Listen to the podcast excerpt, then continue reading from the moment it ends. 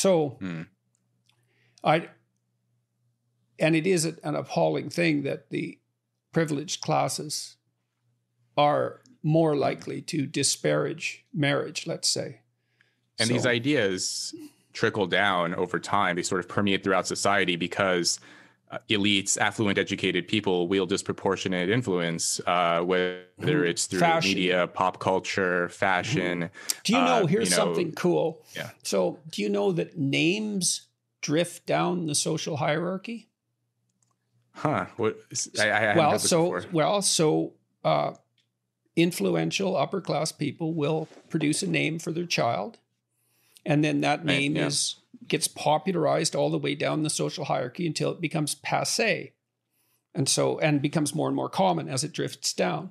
So this influence that you're describing, yeah. you can measure it everywhere. They're they're the fashion leaders. They're on the cutting edge, and everyone imitates. And so yes, and, and I think that so so you know of course like actual fashion clothing of course the sort mm-hmm. of trendsetters and then it trickles down to everyone else I, I, didn't i didn't know this about names which is really interesting but I, I think it it is also for sort of moral beliefs as well one idea that i've sort of been playing with maybe this is you know a little bit dangerous for me to say but i've been thinking about this you know who was championing um sort of colorblindness integration this idea that you know we should treat everyone on their merits and so on. I mean you know, whatever 50 or 60 years ago this was a very progressive idea and it was mostly championed by highly educated people more affluent people. They also tended to lead the, the abolitionist movement in the us and so on. But more recently uh, things have changed. So my idea here is that in the past the elites had this idea of colorblindness. Over time that idea trickled throughout society such as such that now today, if you talk to a typical middle class or working class Western person, they do tend to basically believe in color blindness. Um, their racial attitudes are basically like, "Who cares?" Um, and it's not it's not an important thing in their lives. And so now that the elites have spread this belief, how do they once again distinguish themselves from the hoi polloi, from those middle and working class people? They once again have to make race an important feature of our social reality. Um, so now I, gotta, I have to I basi- comment about your theories there for a sec, if you don't mind. Sure.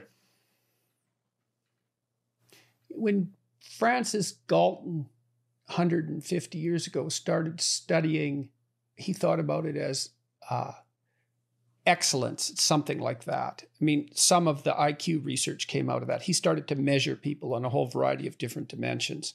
But his conception of, of excellence, of superiority, let's say, wasn't so much cognitive capacity, the more differentiated sorts of things that we might measure today and associate with some degree of value, conscientiousness, creativity, intelligence. Galton, who was an English aristocrat, which is the reason I'm bringing this up, was at the forefront of that movement. And he believed, like most English aristocrats of his time, that England was a superior culture and that English aristocrats were the hallmark of English superiority, right? And so, but that superiority was fundamentally, I would say, moral. That the superiority that was being searched for wasn't economic exactly. That the economic superiority was an indicator of the moral superiority. And so, mm. and that would be oh, associated, yeah. yes, yes. So that would be associated with something like moral purity and hmm. and and associated with disgust. Now George Orwell talked about because he was from relatively higher social status. I think he was upper middle class, but he said he had a visceral distaste of the working class. And he had to overcome that. And he did. He worked in restaurants and he worked in all sorts of jobs. He, he went to war. I mean, Orwell strove to overcome that visceral disgust and disgust is the opposite of disgust is purity. And that's associated with a kind of moral superiority. And so, one of the things that your idea, one of the ideas that your concept brings up is the notion that the central axis of social hierarchy is something like assumed moral superiority. And everything else is a marker of that, including economic wealth. You know, I have this economic wealth because I deserve it. That's an indicator that I'm superior morally. And that would go along with the idea of, I think that would go along with the idea of luxury belief.